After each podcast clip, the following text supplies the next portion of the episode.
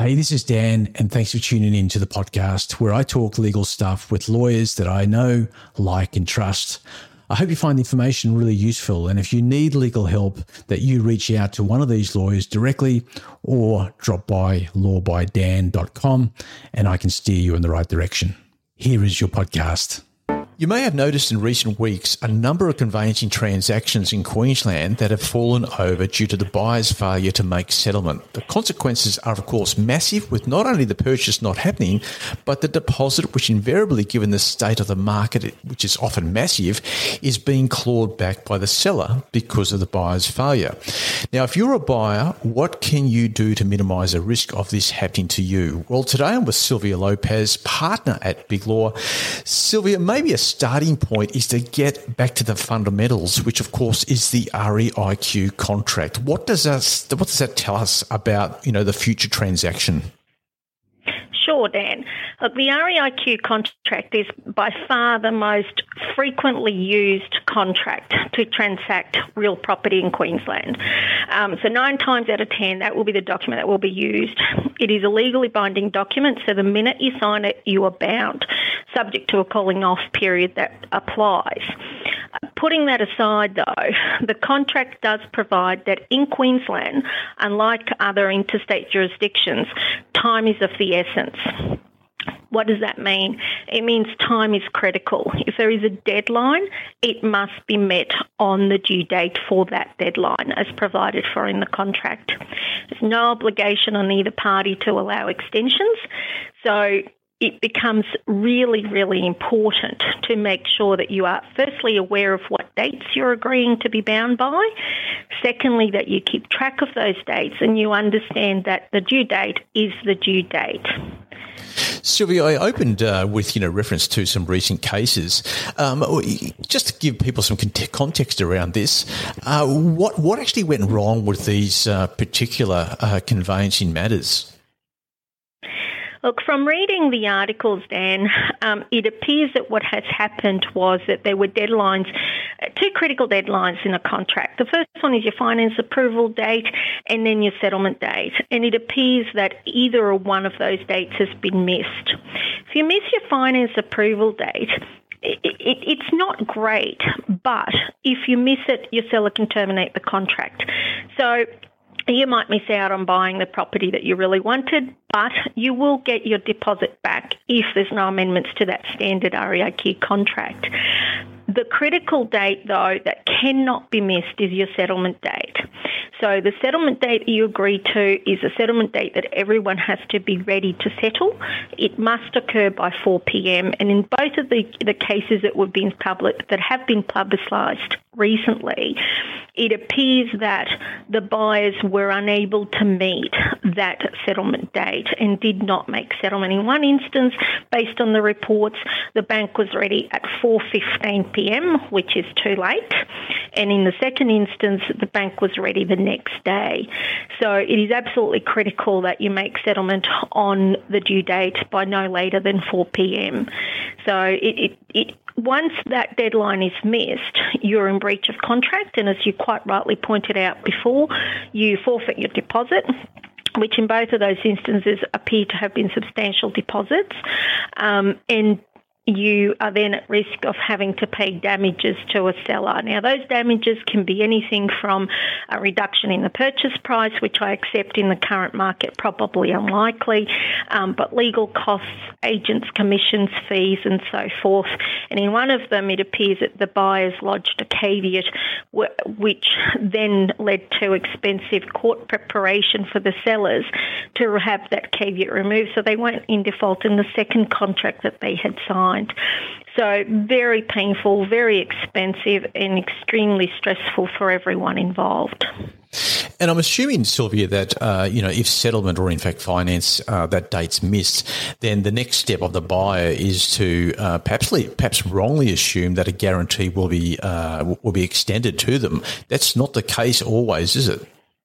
Absolutely not. And look, at the moment, particularly in the current market, there is a general reluctance on parties to grant extensions. So if, you know, if your date comes up and there is an issue and we're not going to make it, we will always ask for an extension. But it is up to the seller to decide whether they'll grant that extension and if they grant it on what terms. So they can apply default interest, which at the moment is roughly about 6.5%. Um, per annum. So there's various conditions that can attach if you're lucky enough to get a, uh, an extension to the settlement date. Um, but no legal obligation on the seller to grant one. So if they have other, you know, if other offers, for example, um, that you know the, the, their agent is telling them that they would be able to accept, um, particularly if it is for more money, then they're just as likely to terminate that contract. So, what are the really take-home tips for for a buyer? Sure. I think it's so easy to get caught up in the emotion when you're negotiating a contract. Um, you don't want this to end up being your worst nightmare, so give yourself enough time to meet your conditions. From my perspective, I would not be signing a contract that provided for less than 21 days for your finance approval due date and then for 45 days from the date of the contract for a settlement date. Now, I know traditionally in Queensland we've always tried to make 30 day settlements, but they are just too hard to meet at the moment. Um, so I guess what I'm saying is be smart and be less emotive when you are negotiating that contract. Um, be ready with your finance approval documentation for your bank. Your banks do generally endeavour to make your deadlines, but they have a process to go through and it is also quite involved. So whether you're going directly through a bank or whether you're going through a broker, have a chat to them. Gauge from them how long they think they are going to need to process your application and have your documents ready, your pay slips, your tax returns, all of those sorts of things so that you can provide them readily. The more that you're able to do that, the smoother that the process with the bank will go. And be proactive. Contact the bank. Keep on top of that side of things to make sure that everything that you needed to provide has been provided. We assist you in that process and we follow up your bank as well regularly for you. Um, but it's important that you do that as well and that buyers, you know, are, are signing their loan documentation and returning it to the bank as quickly as they can to, so that there's no delays there. So, look, they're the main things that I would be saying to buyers at the moment to make sure that their dream stays a dream and it doesn't become the worst nightmare that they're going to have to deal with. Sylvia, great tips for buyers. Uh, I couldn't help think that uh, when I came across those recent cases, that from a seller's perspective, it does emphasise the importance of uh, having lawyers, um, you know, do your conveyance as opposed to perhaps you know conveyancing agencies that actually don't have a a, a commercial a sort of legal arm to them, I suppose. Because when things go wrong, uh, you're in a, you're in a world of pain if you haven't got uh, almost like a holistic legal legal service that does conveyancing and, of course, commercial litigation disputes. Does, does that um, does that ring you know true for you as well? Absolutely. Um, look, you know, you need to be able to have someone who is acutely aware of all the legal issues and how they come at play. Um, you know, if you terminate a contract, you may very well be within your rights, but understand that a buyer may seek to enforce other rights as well, such as lodging a caveat if they believe that they have a caveatable interest. And then it becomes critical that you have someone with the experience and the, the knowledge, both in property and in litigation, to be able to resolve that so that you don't end up um, having two contracts and two different issues uh, on the go that you're trying to deal with. So, look, absolutely critical, both from a seller's and a buyer's perspective, that they really do have experienced legal representation when they're dealing with these issues. Sylvia, thanks for joining me.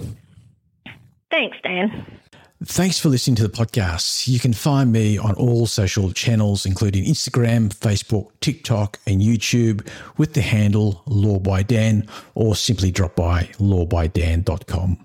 Thanks.